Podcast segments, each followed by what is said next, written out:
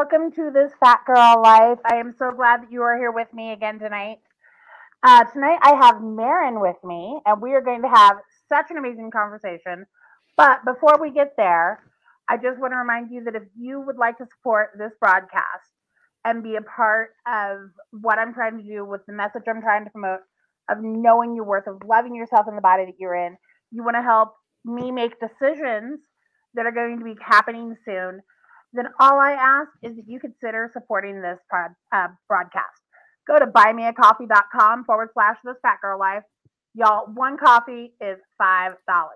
You can't even get coffee at Starbucks that cheap. And the first 20 people that buy me a coffee are going to be entered into a drawing for me to buy you a coffee. So, buymeacoffee.com forward slash this fat girl life.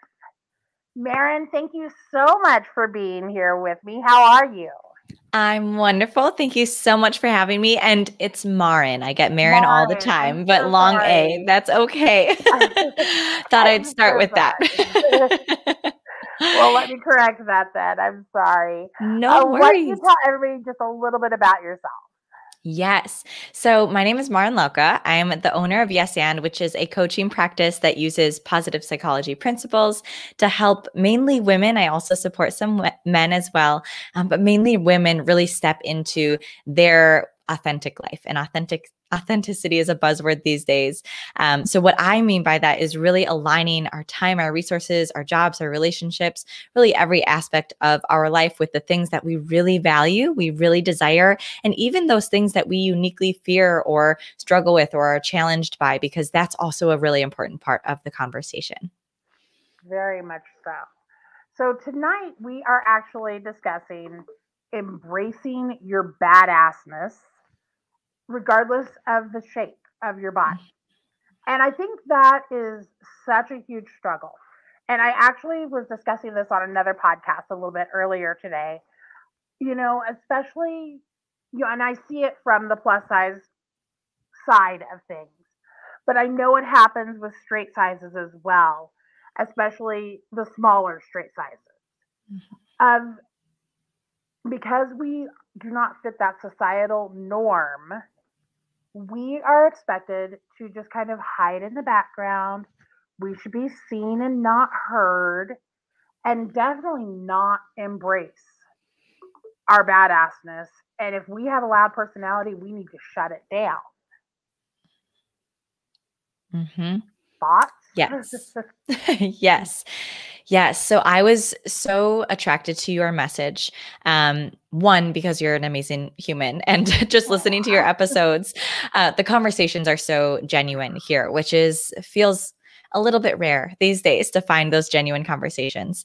Um, but also, I myself had an eating disorder um, a few years ago. So I've, I feel very healthy now. But there was a time when I really struggled with my image as as the most important thing. I had this story in my mind that that was that was the point of of everything really my life centered around that and how debilitating that is and how untrue that is and how overwhelming that is like i said it impacted all aspects of my life my friendships my relationships my career my hobbies. I was a dancer i'm still a dancer um, but at the time that was it was even impeding on that thing that i was most passionate about. And as you said there's there are these stories are fed by society as well um, especially if we start looking for them. They are all over the place of image being especially for women but also for men image being the thing to focus on most or that's most important or that's most valuable. And if it isn't the societal norm, which also changes, though for many years has been relatively the same. Um, but if you don't meet that societal expectation, then there's something bad or wrong. And like you said, then you have to dim your light until you figure that out, which mm-hmm. just is the farthest thing from the truth. But especially when it is embedded in so much of our society and teachings and what we see every single day, it's hard to not um, to not fall into that. I think it's actually it's actually the easier thing to do is to fall into that story and it takes courage and vulnerability and awareness to be able to see hold on a second. I am so much more than this and by the way that story isn't even true um, or something that that at least for me personally and i can tell for you as well my values don't align with that at all and so why would i fall into that story in the first place or why would i let that rule my life or the lives of those who i really care about around me well i think where i see this being the most damaging because yes it's it's hard on us as grown women. But especially when you're dealing with middle school age mm-hmm. and high school age you know especially girls. I mean yes it affects men. I've actually had my husband on and i've had another male on and we've you know we've discussed those but you see that so often in young, impressionable girls who are bombarded, especially on social media, you know, of what, you know, the, the Insta models mm-hmm. and things like that, where they're told you have to look like this to be mm-hmm. attractive, mm-hmm. to be accepted, mm-hmm. to be loved. And I feel mm-hmm. like that is so dangerous Mm-hmm. Yeah. And like you said, that impressionable age. So my background is psychology, um, and my master's degree is positive psych and and specifically positive developmental psych. And so a lot of my coursework and research centered around how do we evolve throughout the years. And like you said, that adolescent period being a really important period, same as you, you know, even younger than that. Um, but to at that point in our life when we're adolescents, we are comparing to our peers. And that used to be our classmates and our neighbors but now it is the Instagram models. We see them at that age as our peers, and they appear to be peers to us, um, but are may not be, are definitely edited, and all the things that the the shadow sides, the downsides of social media. There are also positives. Um, but what also is standing out to me when you share that too is that I think sometimes we can assume that if we're past that impressionable age, then we're fine and we should be okay and we shouldn't have to deal with any of those stories. But the thing is, as we develop, those things stay with us. That's why it's so common in psychology and in therapy and counseling and coaching to, coaching to go back to our inner child because that's where so much of these things originate and we have to really return to those or at least be aware of you know that's still with us in some capacity and can we be compassionate toward that part of ourself and know that there's a reason why i'm being defensive when it doesn't really make sense to be defensive in this certain situation for instance and to know that that roots back to something like a time in adolescence when all of those things are forming mm-hmm.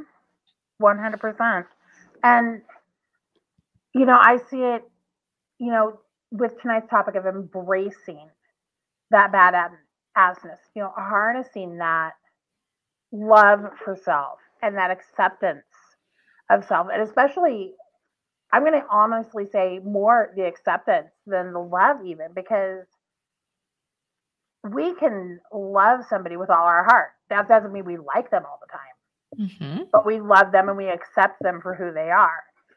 So that's what we need to learn to do with ourselves. And in, it does not matter how old you are, how young you are, until you have reached that point of acceptance, you're going to have these struggles. Mm-hmm. Mm-hmm. Yes, yes. And usually I don't nerd out too hard with research, but you are just speaking directly to the, what the research says as well. So I can't help it. Um, but self-compassion, that's something that I really focused on in in my research studies. And self-compassion essentially is acceptance. That's a big part of that.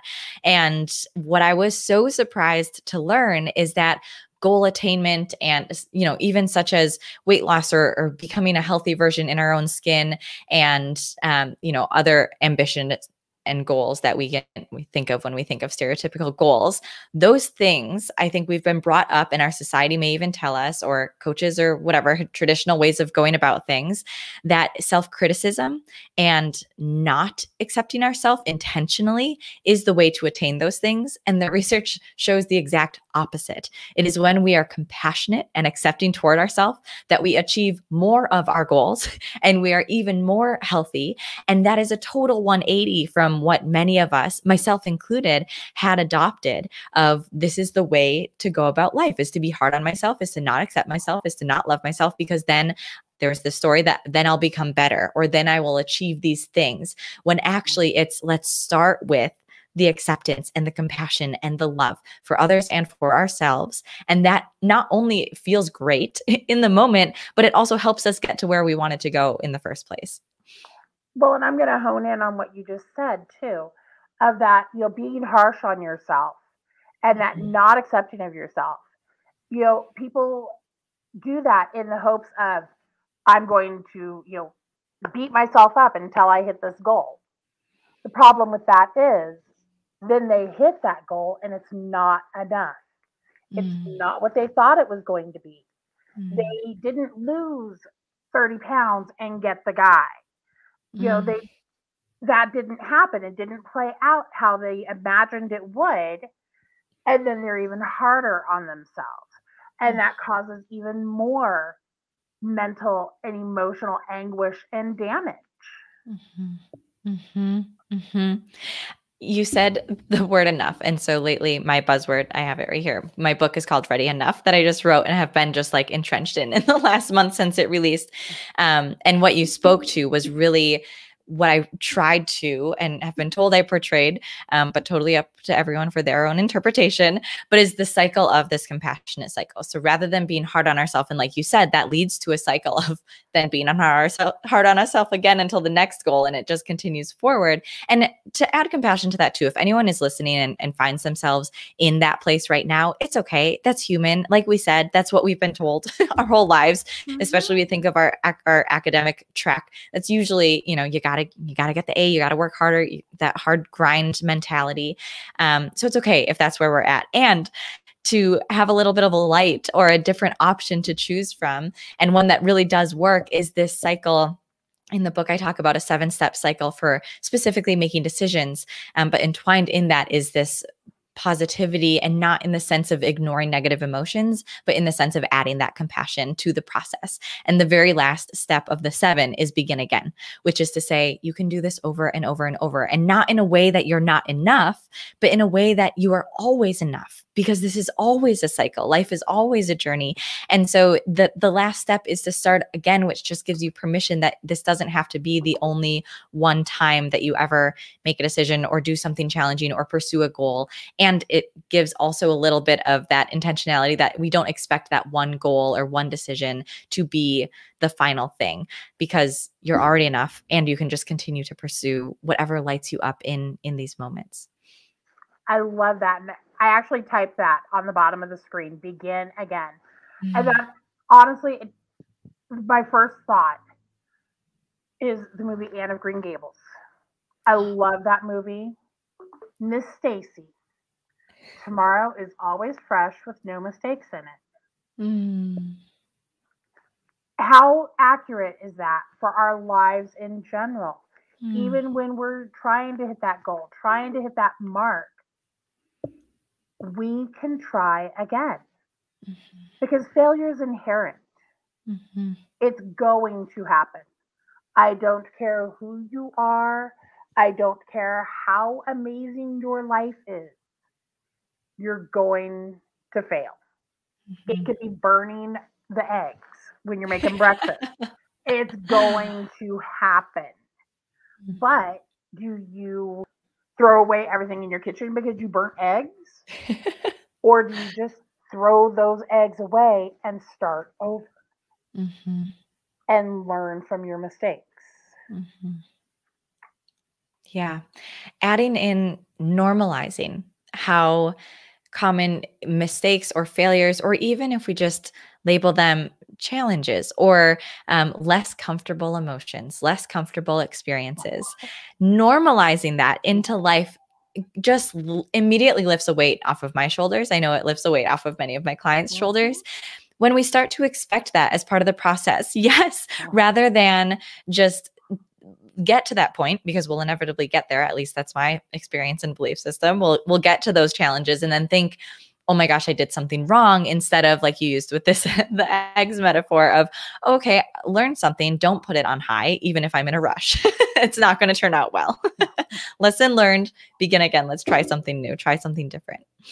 Exactly. And I think that that's almost the beauty of failure. Mm. There are times, and I'm going to use myself as an example. I, my husband and I joke all the time. You know, I'll do some, I'll make a mistake or something, and I joke with him like, you know what? I can own my mistakes. I don't make very many. and we know it's a joke between the two of us. He's in the background laughing if you can't see him. but it there are moments, there are things that I do that I almost want to have a failure Mm. because I'm going to learn something. I'm going to learn a lesson. Mm. If you go into everything and you automatically succeed and there's no struggle, then what is the reward? Mm. What have you fought for? What have you learned from it and how have you grown? Mm. Mhm. Mhm. Yes. Yes. Um it's making me think of and I did not come up with this advice. This is relaying someone else's advice, but they were saying if if someone is trying to learn, for instance, how to win the lottery, like what are my best chances? How do I make that happen? Um, or even even to extend this metaphor further, just buying lottery tickets, not even looking into the process, but just saying, I'm going to buy lottery tickets in one day maybe. And the quote unquote problem, there's, I don't want to necessarily label it a problem, but the, the outcome of that, even if you won the lottery, is that how do you repeat that process? By maybe winning again, by maybe buying more lottery tickets. Whereas if, for instance, you spend many years building a business, of course there's going to be failures and challenges and hardships and lessons learned along that way. 100% there's going to be that. And once you quote unquote win the lottery in that setting, you've learned for years, and I'll even just put this to first person I have learned throughout the years what it takes to get to that point, which means I can already have that in my tool belt to go on forward. And I'm not starting from scratch then again, trying to quote unquote win the next lottery. It's I have a foundation that I'm now building off of, and the water lottery is already won and coming in tenfold over and over again because of those lessons learned. Oh, 100%. I'm, you know, I can first person it as well. I run three different podcasts.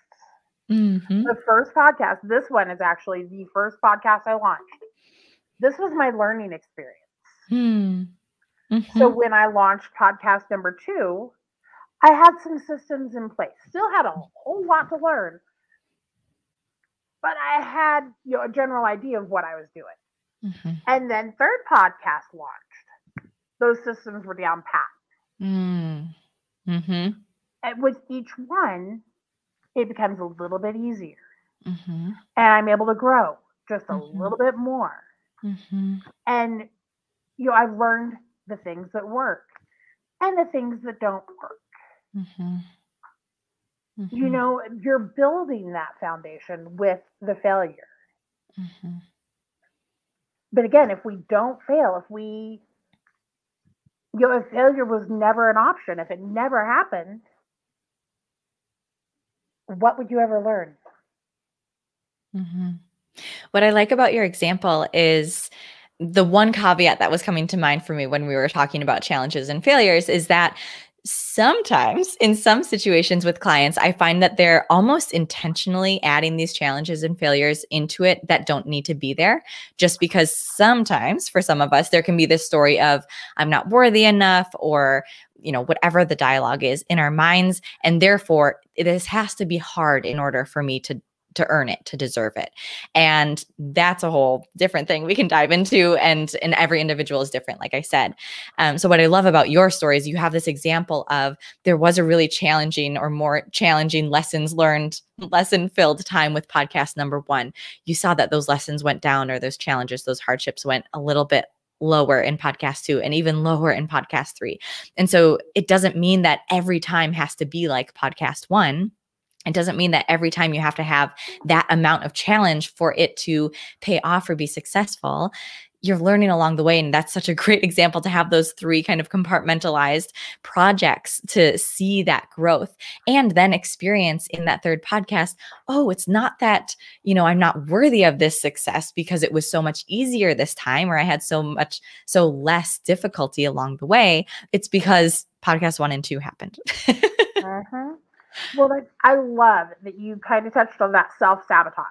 Mm-hmm. That's what I refer to it as, is self sabotage. And I think we've all been there. Mm-hmm. If anybody says they've never done it to themselves, they're lying. I'm sorry. I call it. because I think every person has done it in at least mm-hmm. one aspect of their life. It becomes this is too easy. This, you know, therefore I must throw a monkey wrench into it. Mm-hmm. And something's got to make this hard mm-hmm. instead of just embracing that maybe I've learned something along the way that made this easier. Mm-hmm. mm-hmm. Yeah. Yeah. Self sabotage is a tricky thing. because it's so unique it's so sneaky um, and and I guess what comes to mind too is it's not always bad, right? Like sometimes to to experience that and to even to make it even more meta, that we then learn from that lesson of self sabotaging along the way. Um, and and like you said, it's normal and i love that we're normalizing that as part of the conversation that it is it is normal to um, almost self create these challenges or or roadblocks or stories or whatever they are in our mind because we're human because that's what we do our mm-hmm. brains are excellent problem solvers and so they're looking for a problem to solve and if we don't have one it might make one and that's okay that just means we're functioning as humans exactly and that's what makes us human yes it makes us real and not yes. robots mm-hmm. Mm-hmm. well i have two final questions for you Normally, Wonderful. I just ask one, but you've listened to the episodes, you know the one. So I'm going to throw a new one in for you. Perfect. so part of tonight's topic was embracing your badassness. Mm-hmm. What is the most badass thing about you that you have embraced? Oh, love it. Okay. The most badass thing that I have embraced. This came out in multiple ways this weekend, but particularly in a workout class I went to with friends. And it was supposed to be like workout and then rest on the other side of it. And instead of resting, I just danced. And this wasn't like a 10 person workout class that was all of my friends. This was a 66 person workout class. I had never met anyone besides my core group of like four girlfriends who were all going to this together for fun um, and made what some people might call a total fool out of myself. But for me, it's just who I am. I mentioned I was a dancer earlier. It is still in my bones, whether it's an actual dance class or just in the middle of the street.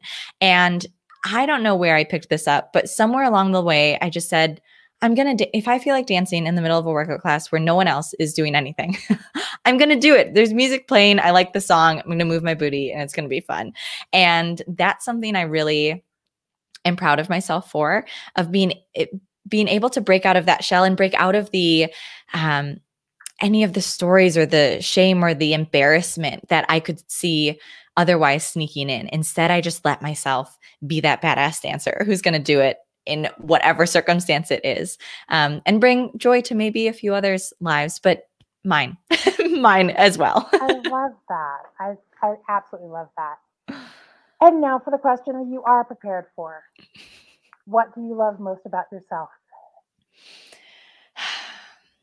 I love most about myself that I am always open to growth and that can be with people. Like this conversation has been one of growth that can be on my own journey of being willing to look at things that might feel spooky or scary at first, those stories that are kept in our, the corners of our mind, of my mind.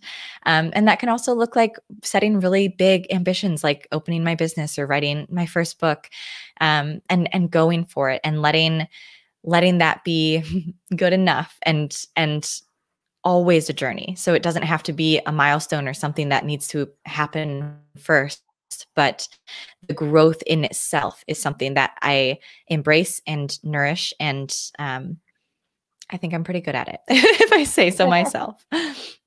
Well, if somebody's interested, where can they find your book and what is the title of it again? Yes, the book is called Ready Enough. It is your seven step guide for life's hardest decisions. And like I mentioned during this conversation, it's very much a process that you can continue over and over again to make decisions, but also to pursue something that might feel a little bit scary in life right now. Um, and I give you all the encouragement from before the decision is made to making the decision to after the decision and trusting in that process um, as it goes. And like we said today, beginning again. So you can find my book and you can find me and all of my social platforms platforms, mainly YouTube and Instagram, on my website, yesandbymarin.com. So that's Y E S A N D B Y M A R I N.com. Okay, and I'm putting that on the bottom of the screen. Perfect. Right now. So there you guys go. Check out her website, check out her book. Definitely, Marin, I have loved having you on the show. I have loved this conversation. And thank you so much. Thank you so much. I really enjoyed it, all of our conversations we've had so far, um, and I know that someone will will gain a little nugget of insight from this one. So thank you for sharing it. Of course. Well, you guys, that is it for tonight. I am going to go and eat dinner. I've got bacon being cooked behind me, and I'm like practically salivating. So I'm gonna go eat some bacon on a turkey burger. I hope y'all have an amazing night.